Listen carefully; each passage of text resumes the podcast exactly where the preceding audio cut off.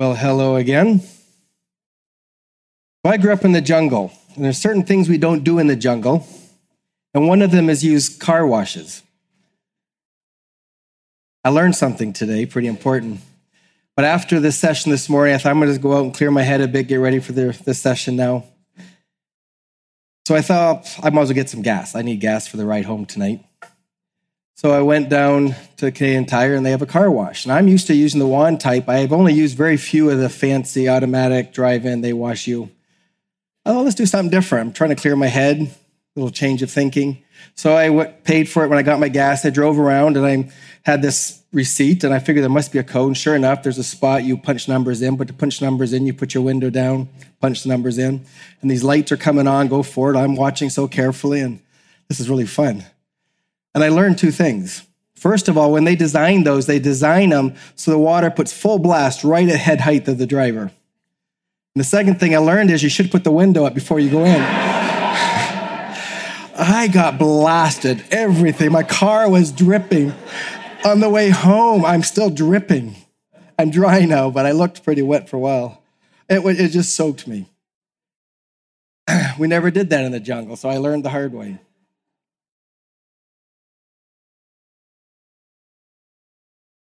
Frank had asked if I would do this session on the realities of the unreached, why are they unreached, and spend some time looking at statistics.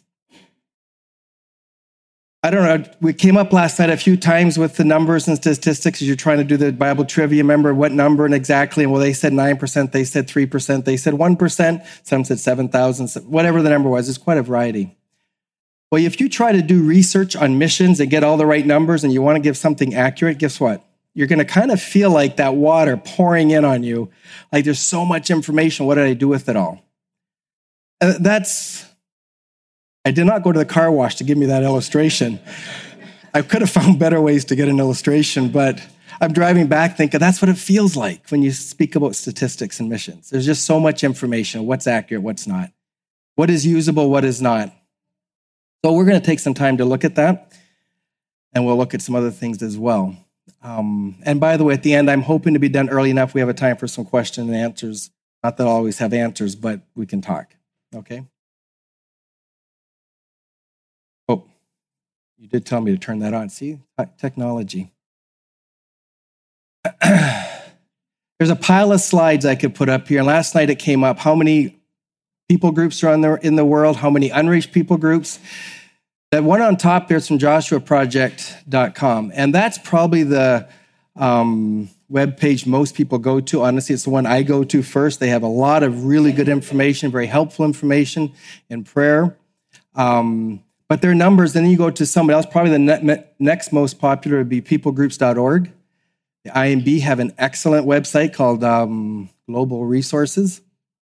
Wycliffe has some excellent information. But when you go to people joshuaproject.com. Go there first. You're going to see all these numbers. And that's the more recent one 16,562 total people groups in the world. But last night was a little different number from Joshua Project, so it changes fast. There's about 6,847 unreached people groups according to Joshua Project. Now you look at that, and then you go to another, and they have a very different numbers. I was recently, at, well, last year at a conference where a speaker from, well, James Kim was there from Pioneers, and I was there. And his number said there's over 5,000 unreached people groups. And I get up and I was aware of what he had just said. And I said, there's about 2,500 unreached people groups in the world, which is exactly half of what he had just quoted. And I did that on purpose, so that is the number we've been using, but it's half. So what, what, why is that? That's what I want to spend some time looking at. It's important for you to understand what is going on. But I also have this here slide up this is actually from the IMB.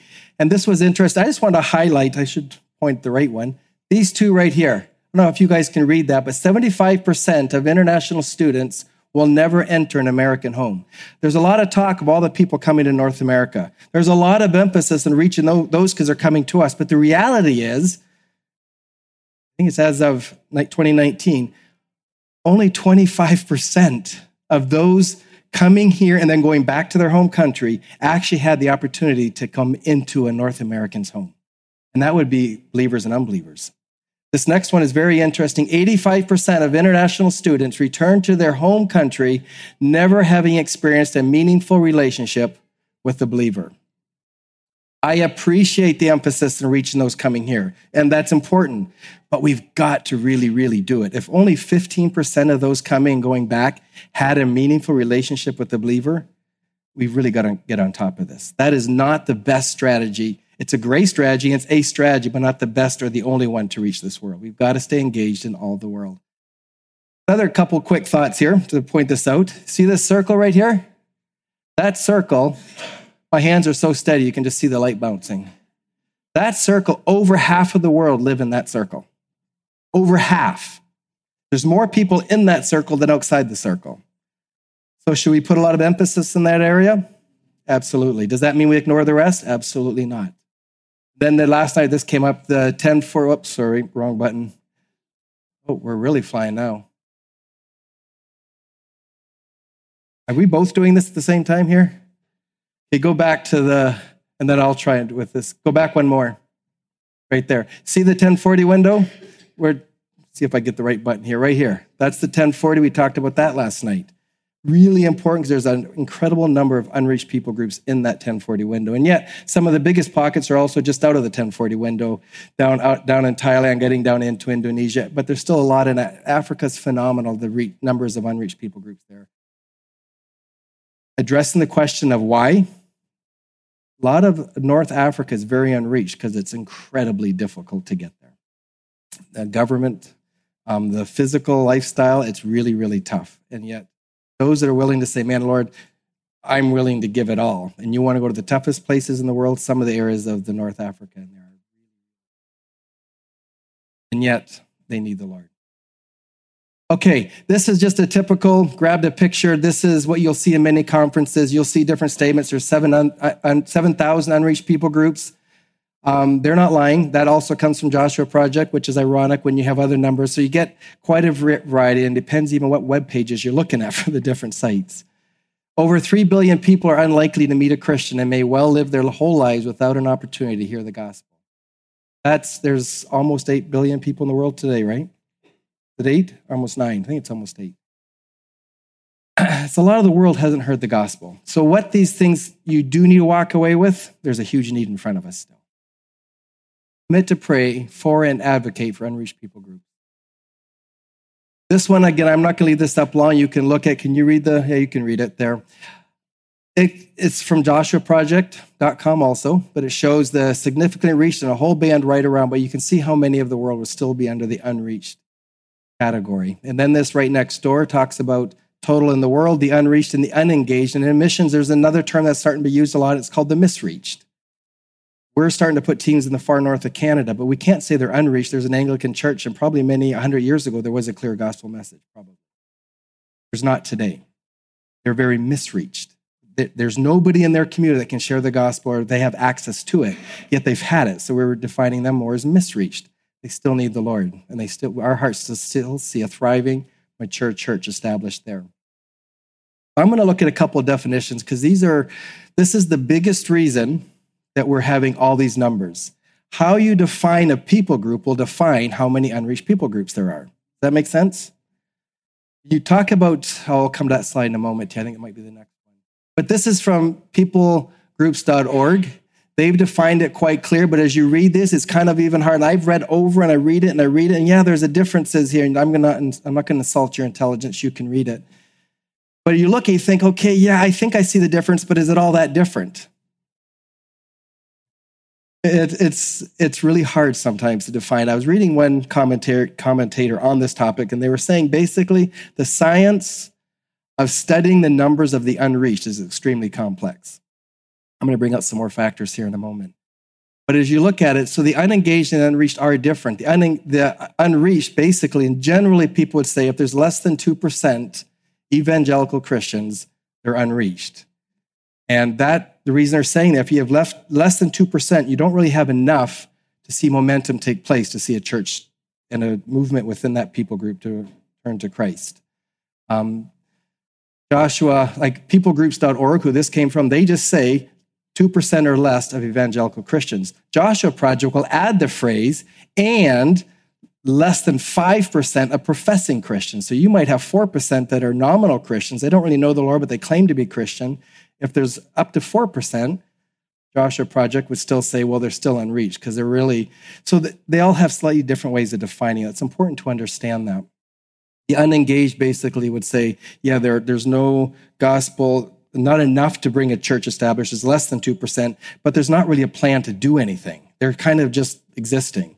A lot of the unreached, there's people moving that way, or there's an effort, and so that would separate the unreached from the unengaged. There's, there's no strategy yet to reach them. So here's your three main people group or um, research groups. These guys do an excellent job. There's more funding going towards counting numbers than ever before. It's just like marriage. There's more books being written on marriage than ever before, but the numbers keep going up. There's more research being done on the numbers of the unreached and more funding going towards that than ever, which is good, it's helpful, and yet it's not bringing a ton more clarity. What we still do know is there's still a lot of unreached people groups. And a lot meaning there's still in the thousands. Okay.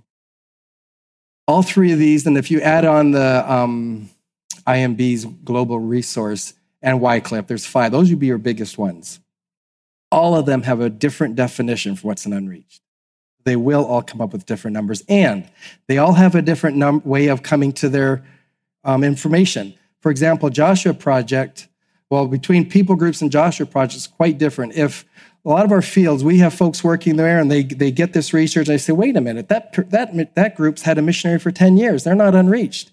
So you write peoplegroups.com and if it comes from a reliable source, they'll change it. Joshua Project, you can write them and they, they don't ever change it because they can't keep up with all the numbers and they're looking at much broader things. And so with Joshua Projects, numbers don't change near as fast. And so sometimes you're looking at something that, yeah, 10 years ago, they actually got a mission. There's actually a church started, but they're still in the unreached category. And we have, we see many cases of that. Does not mean Joshua Project is bad, but it means the specific numbers, they're little, they're not quite as on top of it. Um, yet I like Joshua Project because it's excellent for giving you clarity in prayer and some big picture, but recognize there's some information they're slower to change. Here's another thing to be aware of. You guys see, I believe this comes off of Joshua Project. And I, am not coming against them. I use them a lot, but there's realities. But if you look at this, see the fade up top here, and I'm going to, any of you from these areas, I'm going to guarantee I'll say it wrong. I'm going to, can I just say I'll say it wrong on purpose? That way I'm not even trying to say it right. the Afade, they're labeled as two people groups, but look at, they're the same people, but they're in two countries. So your numbers, depending on which group, some groups will say, this is one people group, but another guy will say, no, it's four people groups because they're in four countries. And there's real reasons for that. If you're in four countries, you really can't, usually somebody coming in to bring them the gospel can't bounce around in all four countries. They can only focus on one country. So in a sense, it's one people group that's accessible to them. But they're actually in four people group or four countries, one people group. So some of these guys would class that as one people group. Others, like Joshua Project, would say that's four people groups. That really it's one, but in four countries strategically, there's reasons for that. So it's not like one is lying or their information's all wrong. It's just there's different realities they're working with. It's important to understand that. So I'm just trying to give a quick big picture view. Here's, here's a very um, clear, clear as mud.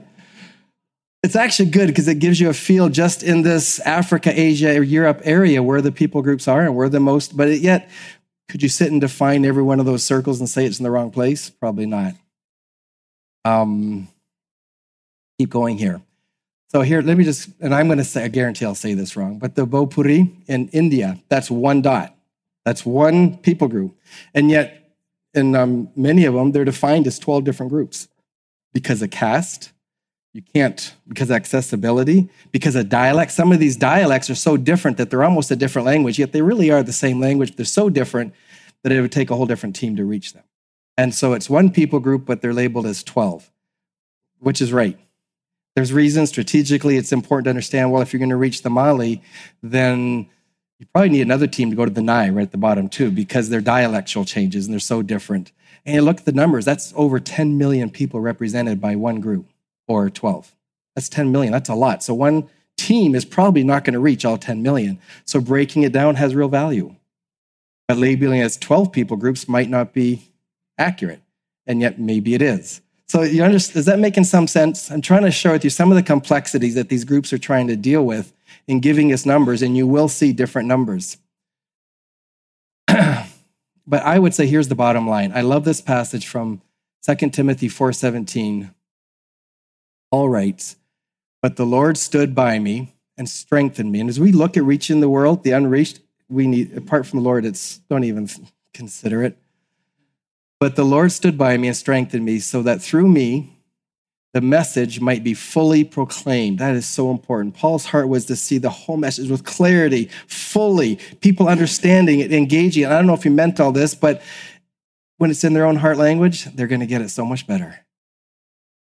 Fully proclaimed. That, that we could spend all day talking about that concept of fully proclaiming the whole truth. Christ said, teach them all the things I've taught you, the full picture. Not, it, it takes, it takes an guy's investment of your life to do this.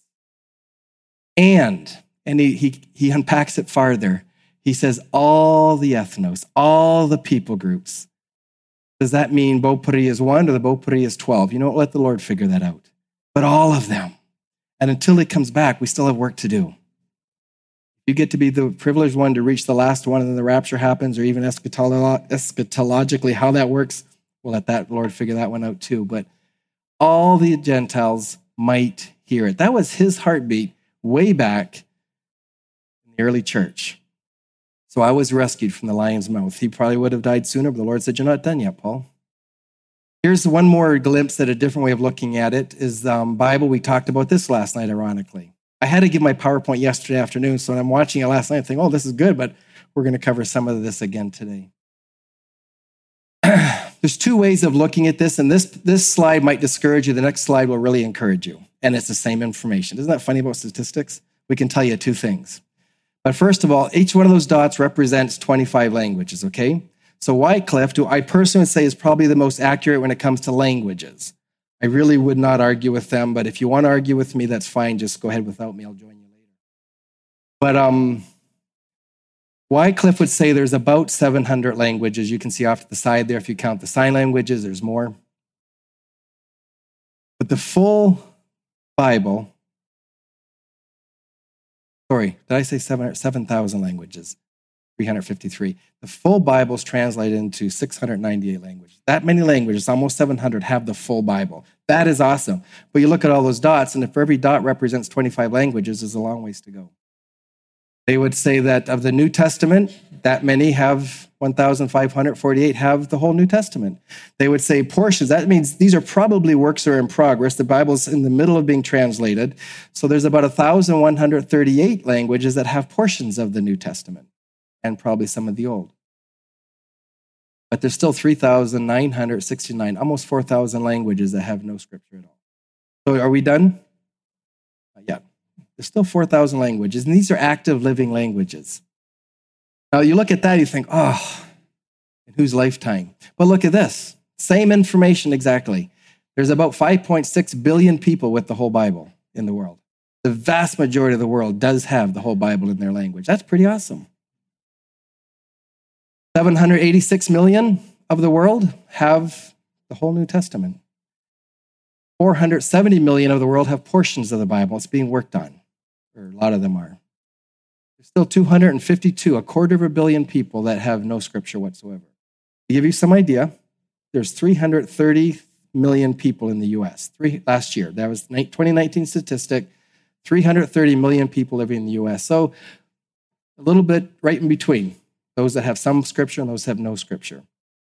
When you look at countries like China, it's actually encouraging to look at the comparison. Look at that little yellow man there, how small a number actually are still without the scripture. This is still a doable project. God can do this. I well, obviously we know that. I just put this here as a quick. There's so many definitions, and depending on your definition, um, I had a slide that I took out because it gets so squirrely, but all these, how all the different groups, how they gather the information, um, how they change your information, and there's a ton, and you could look into that. And it is very interesting, but take all those, and every group has a slightly different definition. This is one that I would, this is not documented, this is just one that I work with personally, but a lot of my friends would as well. We talk about what is the unreached, when we say the word unreached, it implies something, right? It means they're totally not reached. And yet at the same time, I understand entirely why they're saying if there's less than 2% evangelicals, it's still unreached because there's not enough to make a change. So those are realities. So uh, what we have here is no percentages put in here because that could be 2%, 5%. Apart from all those numbers, least reached people groups or unreached, can we say they're people groups without adequate access to clear, culturally relevant teaching of the gospel in the language they know best, and who lack ample opportunity as a body of believers to grow on to maturity their knowledge of Christ. To see a church. That's the gist. I think most of the groups would say, yeah, that's what we want to see happen. We want to see the gospel clearly presented in a way that people can understand it. This is our last slide here, look at on this topic. But this was written in the early 1800s. How many of you have read this? You've been to Perspectives. I think that was in the Perspectives course. Um, an inquiry into the obligations of Christians to use means for the conversion of the heathen. He was born, I, I think he was born in 1792, but written early 1800, at least that's my understanding.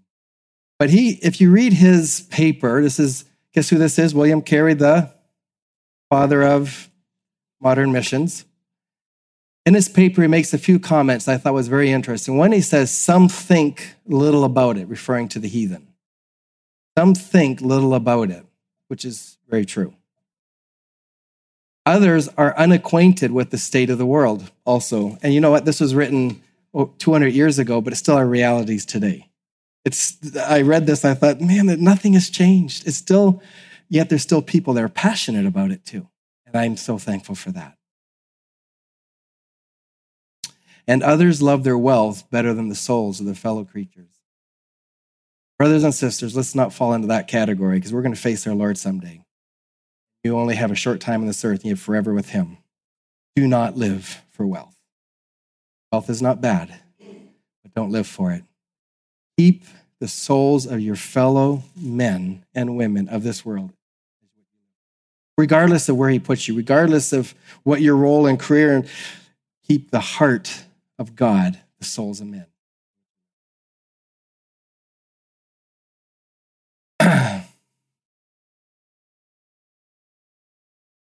I want to make sure I leave some time for questions here. What I'd love to do is just take a little bit of time and just kind of go through the, the story of the Moi. This is one people group that in 2000 were 100% unreached, unengaged, missed, they never had anything, nobody knew they existed.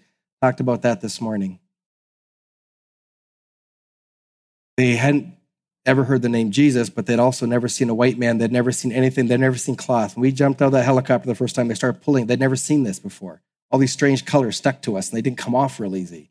This was a whole new thing for them, totally without the knowledge of Jesus Christ, that the nations would know that I am God. And that was a phrase you see all through the Old Testament. Right?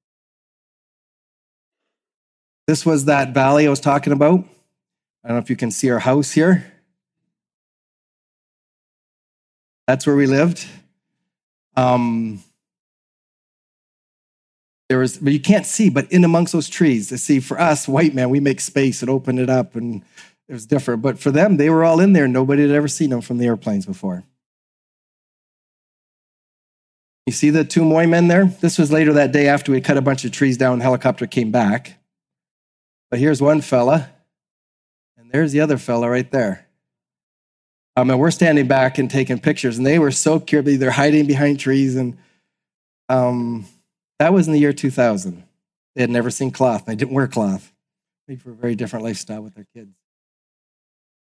This was that first day after the helicopter left. Steve took this picture, and these guys were chatting away, talking to us. This was after we'd had the Abba Abba experience and all that.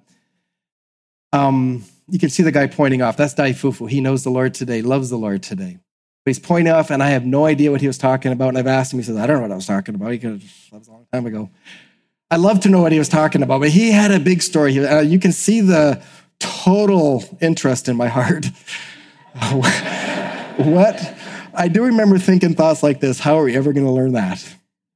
And I also had this thought go through my mind a lot those first four and a half years. How will we ever see a church established amongst these people? They were a cruel, cruel people. Kill a lot with my language helper one day, went on to explain how he'd killed his wife. And they said, Well, then I killed my other wife, and then I killed my third wife. And I'm like, But they talk about it so nonchalantly. And it's true kill, kill, kill. They would kill their own brother to take their brother's wife because they want a fourth wife. It, they're just heartless people. Watching the mothers, how they would treat their children. You cannot fathom cruelty until the human mind becomes as cruel as it can possibly be. And the mothers were very cruel to their children because they wanted the evil spirits that are always watching to know, I don't like this child, don't take it. If you showed love for anybody or anything, the, the spirits would take it. So if you showed you liked your children, you just signed the death warrant for that child. We've had mothers literally cut the toes off their baby's feet, the small toes that start with that. And first time we saw that, um, my sister was this baby was sick and pasty, about three days old, and wasn't looking good. She's going down the body trying to figure it out why she got to the toes, and some of the toes were cut off. It's very naturally upset. Why did you do that? Three day old baby. And the poor mother said, I've had five babies, and the spirits took them all. So I'm trying to make this one ugly, so the spirits will let me keep it. Like that's lost. That's unreached. That's what life under Satan. When people say, I've, I've heard this, and I try not to kill them on the spot, but when I've heard people say, you should leave them alone, they're happy the way they are, it is probably the most ignorant statement the human mind can come up with. When you're under Satan, you're not happy. There's nothing nice about it, there's nothing utopic about it. It's a nasty life without Christ. So I remember that day thinking, how are we going to plant a church here? This was our laundry room. We moved in with our families. Just behind my wife there is where we built our house. So we cut these trees down and we were, it was fun. It was exciting. It was tough and it was hard. We wanted to quit, yet we were thrilled. I mean, all those emotions go through your mind. Watching our kids, and all three of them are heading back to the field. The one of them, the baby carrier there now, is engaged and talk about going overseas. That was our house. That's about a year later. It doesn't take long. You know what? Honestly, we loved life in the tribe. We loved it. It wasn't always easy, but we loved it. Spent four and a half years investing in the people, understanding everything about them. They have 32 types of bananas. We wanted, we wanted to know everyone by sight. Occasionally got it right. you ask them, so what birds are in the tribe? They would all name off anywhere from 73 or 74. They would never repeat one. Their brains are so sharp, they get to know every bird in their tribe. And so you, but that's at the material level. Then you want to get into how they believe and what are they afraid of and the evil spirits, the name of the spirits. We began to find out these people have no concept of any good spirit. Every spirit is evil, every spirit's out to get them. evil spirits have taught them that spirits live in water. So if you're healthy, you can drink water, but the moment you're sick, you can't drink any water. Dehydrate and die very quickly. Pregnant woman for nine months can't drink water because then she'd be putting water in with the human baby. But for nine months, they suck sugar cane, get fruit, but most of the babies were miscarried. Lots of stillborn. And when we saw, because they didn't have, they the ladies had a bark skirt, the men had a gourd on. But when we see a lady, you know when she's becoming pregnant. You can tell pretty quickly. And um, we learned quickly don't say anything because they got very upset and they would, def- I am not, they could be nine months, like huge. I am not pregnant. Because if they, the spirits heard they're pregnant, and again, you talk about that later. Remember how the spirits couldn't tell if you were pregnant or not? God knows. But they would de- deny being pregnant because if the spirits heard they were pregnant, the spirits would kill the baby and they'd miscarry. And so we found only 10% of the babies that we saw pregnant woman, only 10% were a living child a year later. Incredible mortality under Satan's way. This was learning their language and culture. They came to start teaching. We actually taught 10 of them first. Um, of the 10, eight got saved after about six months going through the whole process with them from Genesis to the resurrection of Christ. And then um, we worked with those 10 to teach the whole group. And this was one of the Moi guys teaching. It was so fun to watch, step back, work with them, but let them do the teaching. And what I'm going to show you next is, or in a couple of slides here, is the um, their story. After they sat for six months listening to this, they sat and they'd listen five days a week. We'd teach it probably two, three hours a day. Um, you can see the pictures going through the story of the Bible all around the church building, if you want to call it that. I want to talk about him. Then you're going to see him. I think it's the t- second guy speaking in the short clip you're going to see in a moment. But this guy's hearing for the very, very first time. He's been hearing the story of Jesus, the story of the Old Testament, the story of God and his power and his love for man, his reaching out to man, his drawing man. And then you see this Jesus coming and, the, and remember I mentioned this morning, John the Baptist and behold the Lamb of God. They got so excited when they heard that phrase. And you go through all this with them and they fall in love with Jesus. And this was the day that he heard. This picture was taken by a friend of mine. Some of you might know Rich. I know you know Brown. But this is when he's hearing right here that the spirit, the first time there's a good spirit, that they're hopeful they're but then they just heard here that the spirit is crucified. They know you can't kill a spirit. He cannot be the Lamb of God if he dies because he's not God. And so that frustrated them to no end. This one they thought was going to be their hope just got killed, meaning he's not a spirit, meaning he's not God, meaning he can't be the Redeemer. Yet, blowing his mind how that could possibly be true, that someone would even care so much for them that he would die for them. Trying to put all those pieces together. We have the most precious thing in a Savior. Share it with the world. So this next one is this their stories. It's three minutes. Just kind of some of them. This is that day. This was filmed that day after they heard. Well, actually, the next day that he rose again. And once they heard he rose again, then it starts to click. Wait, then he is only God could do that that maybe he is is he the redeemer? Well if he's the redeemer then my sins all this was coming together. So this next video you're going to watch is the is what took place the next day after he taught on the resurrection.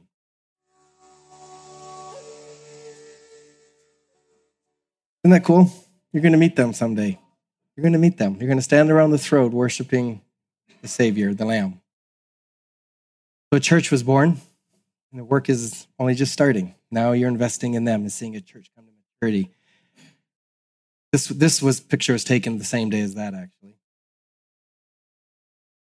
And yet complications to work through.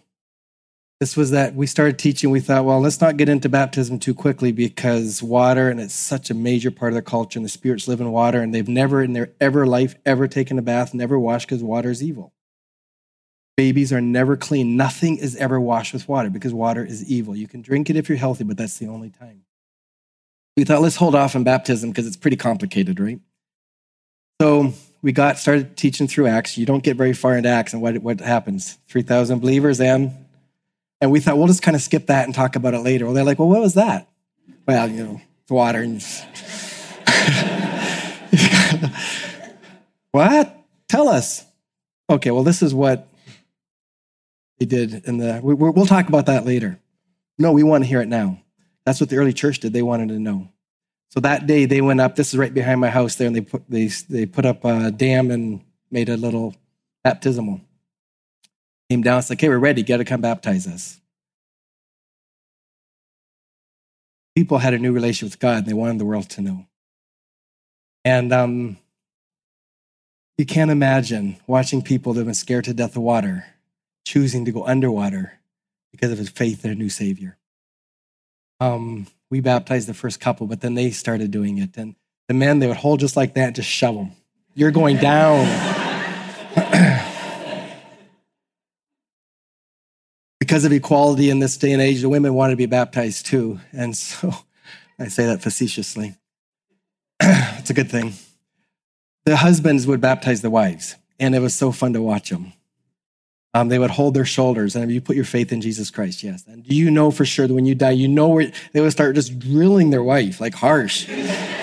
Let the spirits hear it all. And then the wife is going, hurry, hurry, just do it, just do it. With all their might, they just throw them underwater. and they would just, on their own volition, none of this picking them out pretty and all across and all just right. They just would come stumbling out of that water, grinning from ear to ear. Just amazing to watch. But what you, even in this picture, what you don't see, see the man in the background in the blue shirt? That's Bubai. He killed his wife, killed a couple wives, but he killed the boy in red is Sapaye. Bubai killed Sapaye's mom when he was about 12. I was with him, not with him when he killed him later that day, and he was explaining to me the story how he chopped his wife up. And I said, Bubai, you have a boy this big, and that was him. He's an elder in the church today. Bubai is. Um, Bubai can't. He's got two or three wives disqualified as an elder, but the younger men are elders, three of them now. But here's Sapai in love with Jesus, knowing his dad beside him killed his mother, and yet there's forgiveness, and it's all under the blood because that was under the old life.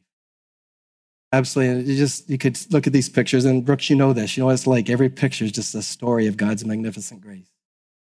Here's the ordaining of the elders. This fellow right here, Bomani. At birth, we learned the word Guda, Gudajua, which is twin. And um, we came up, we were learning language, and oh, he's a Gudajua. What is that? And everybody kind of spat and like, disgusted. Turns out he was the living twin. Anytime a mother gives birth, any twins here? Anytime a mother gives birth to a twin, or twins, Everybody immediately starts to mock her, and she is greatly shamed because what's happened, she clearly ate, drank some water, and put a spirit in with the baby. So the spirit has been growing with the baby. If you have two, there's a spirit and a human. How do you know which is the spirit? Stronger one, the healthiest one that's eating the human, the weaker one. And so as soon as a mother gives birth to twins, it's her job, and she does it with relish because there's a twin eating her baby or a spirit. So she lays the strongest baby on the ground and just stomps on it until it's dead. Because that's a spirit that's been eating her baby. And the other one now can be healthier because she killed the spirit. That's bondage. That's bondage. Talk about unreached. That's unreached. There's a lot of people groups with all different habits, different fears, different worldviews, but it's service to Satan. There's nothing nice about it. So Bumani, that guy in the yellow there, Bumani, he's an elder today. His testimony is phenomenal. He's the most sweetest, gentlest. I just got a text from Steve just a couple days ago saying, Tim, you won't believe Bomani. But this was a twin, the surviving twin, that was kind of scorned because he grew up with the spirit. He was in the womb with the spirit for nine months. There's a, there's a negative connotation to that. But yet, deeply in love with Jesus and the most faithful, gentle, sweetest man. And when you meet him someday, just to smile, you'll probably know you're meeting Bomani. This whole thing of reaching the world is an awesome privilege.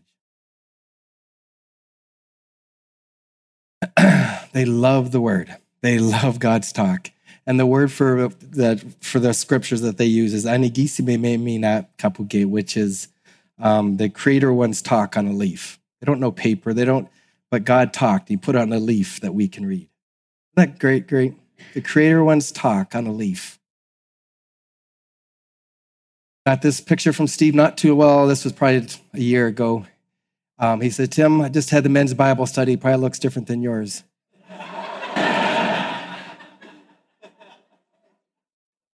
it's your brothers in the Lord, but they're different.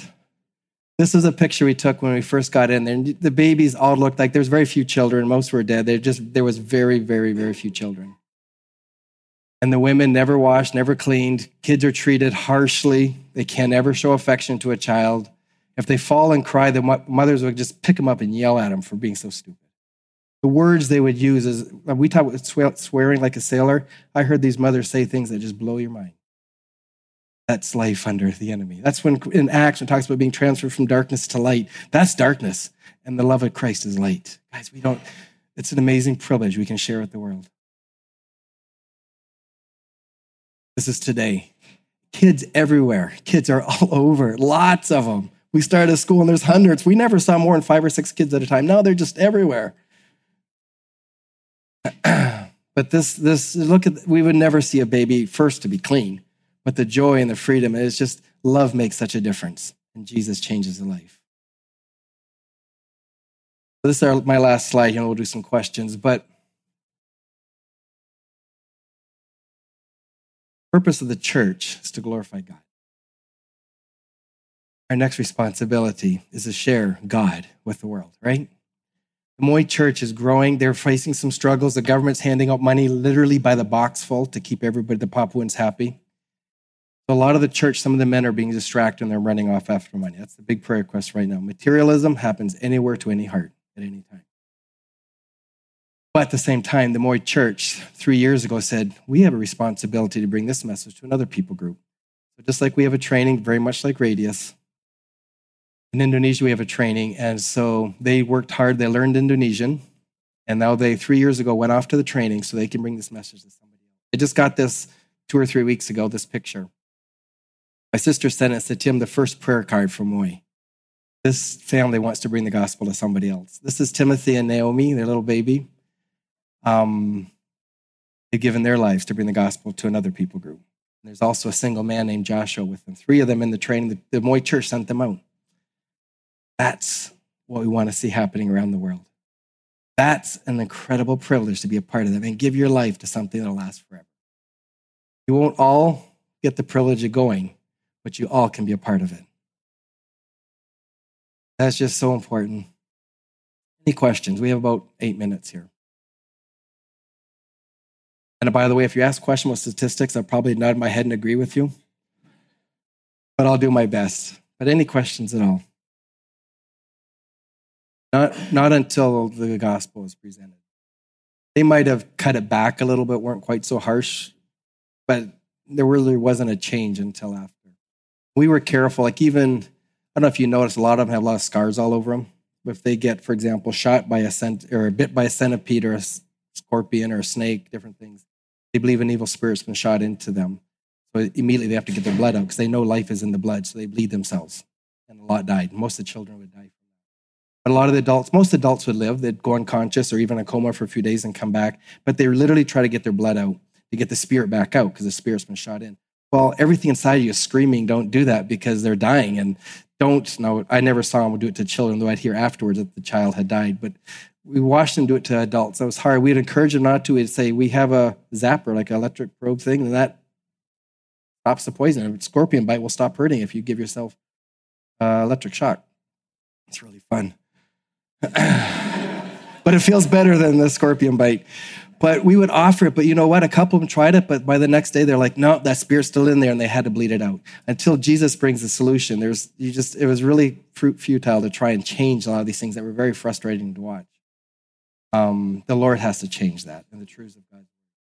So even how they treated their children, there was times I remember one lady grabbing a boot, just wailing on a ch- child. I said, "That's my boot. You're going to wreck it." I mean, I didn't want her beating the child, but at least I could get the boot away by saying, That's my boot, don't wreck it. I mean, that sounds heartless, but they're, they're going to beat their child as soon as they're out of sight all the time because the spirit. So I, there was times you stopped them, but you found a way to say it without it. Let the Lord's light, let the love of the Lord change how they. Any other questions? Go through scripture and you start to just let the narrative unpack truth as you go through God's word. Incredible, incredible to see what they get. Even then go through the, it was amazing to start teaching. You get through church and this, you have new believers, and then you get into church and you get into church leadership and you start defining. They're like, they start joking right away. Oh, then you can't be an elder. You got four wives. You're still a kid. You can be an elder. How do we do this? I mean, it just it's interesting how quickly they pick up on some realities that are that. I want to say this, guys. There's a lot of unreached people groups, and they all look very different. This was a, Wycliffe said this might have been the very last totally uncontacted people group in the world. So don't think giving your life will mean you get to go to Moi. There might be, if there are still more, we just don't know about them, and maybe you'll get to find them. But people groups are in the city. People groups are in mass numbers. People groups are in Moines we thought 250 but maybe 1500 when we first got there as we got to know but and now they've grown but there's still only a few thousand at best. Maybe 3000 more um, small people group. It's one of the ethnos they need the gospel. But there's ones that are in the millions and they're really really tough to get to. They were tough because they were very secluded yet they had no previous problems for us to deal with. It was kind of nice in many ways. Um, they treated us horribly part of how they treated each other. They don't have a word for offense. You can't offend anybody. You can do it anything you want, anytime you want. So that made it interesting. And to not respond back in the flesh, because there's a lot of times we wanted to. And yet you go to other parts of the world, and the challenges are just very, very different.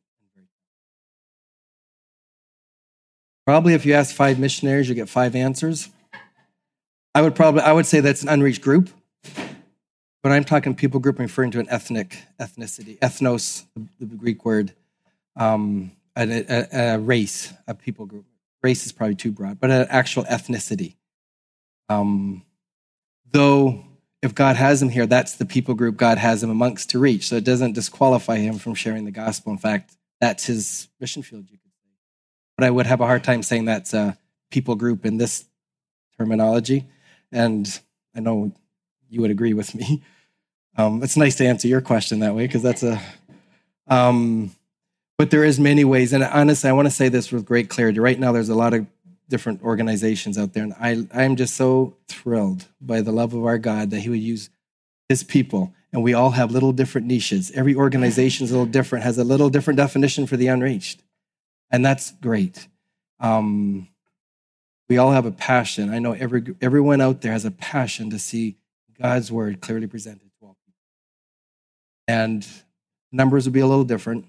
We were just as a mission starting through, because we've always said there's about 2,000, 2,500 people groups, because when we say unreached, we've been very clear, it means there's nothing.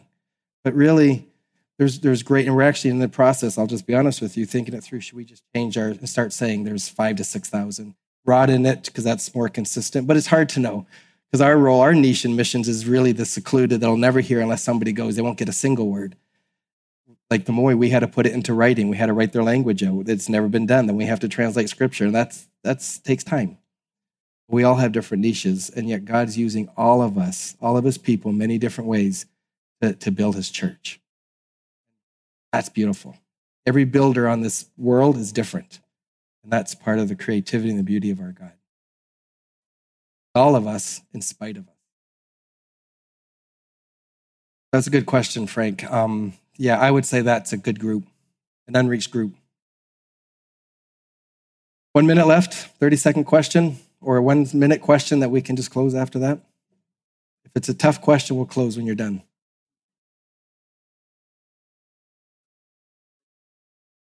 In Moi? Um, probably there's still a lot of the tribe hasn't even heard because they're very spread out. They're spread out for 10 days throughout the jungle, and there's some that haven't actually heard. Uh, I don't know exact numbers. I'm hearing from Steve maybe about half of the tribe are believers now. Some of them just have said, that's great, but they're really not too interested. Um, they've also been very clear we don't have to fear the spirits anymore. They've really run away since there's so many Christians here now. And they're not even doing a lot of the old animism, but they have certainly not put their faith in Christ either. Um, so there's there's a mixed bag. But Steve, what I'm hearing may be half of the tribe, but there's still of that half that aren't saved. There's a good number of them haven't heard the gospel yet. Too. Still reaching their own. One of the believers just got because their culture just got married to a girl from a far area he had never, which is normal. He had never met her, and when he went to meet her, found out there's they hadn't heard the gospel. She was not saved. So he went back home and got about five of his my friends, believers, and they all hiked over and they taught for six months. And she got saved, and a bunch more got saved. And he says, Now I can marry her. But he kind of had to marry her, but but it was exciting to see their testimony. They came back and said, Okay, wife got saved, let's get married. It's it's it's complicated in these cultures when it doesn't fit our pretty I'll date you because you're a believer concept versus, hey, I just found out I'm getting married to this girl and all the payments have been made. And if I don't, there's going to be some people dying. You, you, what do you do? Give the gospel really well, quick. We didn't. That's why we were so scared. um, we knew we needed to do something. And um, the Lord, you know, the Lord gives a peace that passes understanding. If I were to theoretically sit and listen to that, I would not have done that. But I know in the middle, the Lord just walks you through. I even remember my wife has a hard time saying goodbye to me for three days when she still had kids. But that day when we said goodbye to our wife and child, we knew we might not see him again. I knew I was leaving my wife with three little kids, and they were four on down. That really pulled hard at me. And saying, when as I was saying goodbye, I might not see him on this side of the earth again, really, really felt that way. And yet the Lord gives a peace that gives a grace that's sufficient. If I could just leave with one last thought, and we talk about missions. I know my time's up, but one minute. God talks about his grace is sufficient. That's really literal. And my parents went to Indonesia in 1974. They retired after 35 years. But they got there in Indonesia in 1974, no electricity, no water. It was a mess and it was difficult. And we had people literally, I remember kids crawling in our house and stealing all. It was, it was tough. And mom had four kids, and three months after they got there, the fifth kid was born, my youngest brother. I was still five when the youngest was born. So five kids in five years. In the mission field, cloth diapers, it was tough. No water, like it was tough. Um, jump ahead to when my wife and I went. We got there in 98. My parents came to visit us, and my mom only had two boys at that time. My mom, my wife had two boys and she had disposable diapers. We had electricity. We had Wi Fi or internet, anyways. We had all the convenience of this modern world and way better place than my parents had in a good neighborhood in Indonesia. And Kathy and I were really struggling. This is hard. And my mom and dad came, and my wife got real also and realized, wow, they did it much harder. And then she just sheepishly asked my mom, she said, May, you did this with five kids, and I'm struggling with two. How'd you do it? Mom's first answer was probably actually, she says, I don't remember. But then she said something is one of the most insightful things I've ever heard in the concept of reaching this world. She says, You know what? God gave me sufficient grace for five kids. He's given you sufficient grace for two kids. It was probably just as hard for me as it is for you.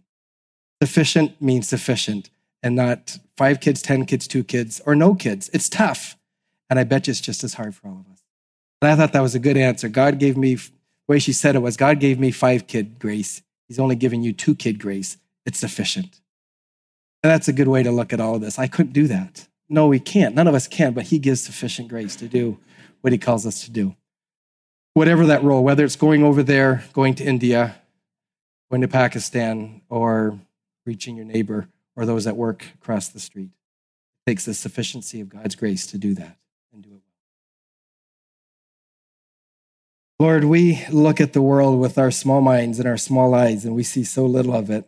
we get a bit of a taste when we fly across this continent and see the incredible size, town after town and people after people.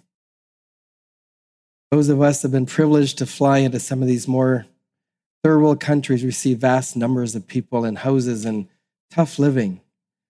How are you going to reach this world? Lord, that's your job, not ours. Missions was your idea, not ours. It's your passion, it's not ours. But Lord, help us to walk in obedience to you. Give us what we need to do what you are calling us to do. And Lord, I know in this room, some it'll be from here in Canada, some it'll be in some of the most horrific, uncomfortable, painful situations that any of us can wrap our minds. But that's reality too. Or would you give us the heartbeat that regardless of the cost, our life is? Or would you bless each one in here, Lord, and just give us the ability to fall on our knees before you with our hands open. Thank you for what you've done for us, and thank you, Lord, that you set the, set the model, you set the bar by giving your own life.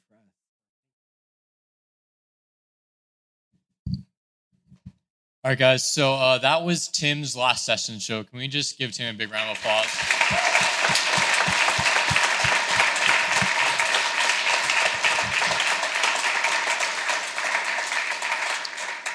Um, so yeah, thanks again, Tim, for, for sharing with us. That was that was really encouraging, and uh, we'll be looking forward to having uh, Brooke sharing with us uh, tomorrow. Um, so uh, right now we're going to go to the bazaar again. So if you're a missions rep, you guys can uh, get up and start uh, heading out for that. Um, so once again, we'll be having the bazaar out there, talk to the missions reps at their tables. Um, so tonight we will be having the international dinner. That's starting at uh, 5:30 here in the chapel. However, if you are making a cake for the cake auction, uh, we need to have that in the chapel by 4:30. Um, so be sure to have that here. Um, yeah, by then. Uh, thanks, guys, and you are dismissed.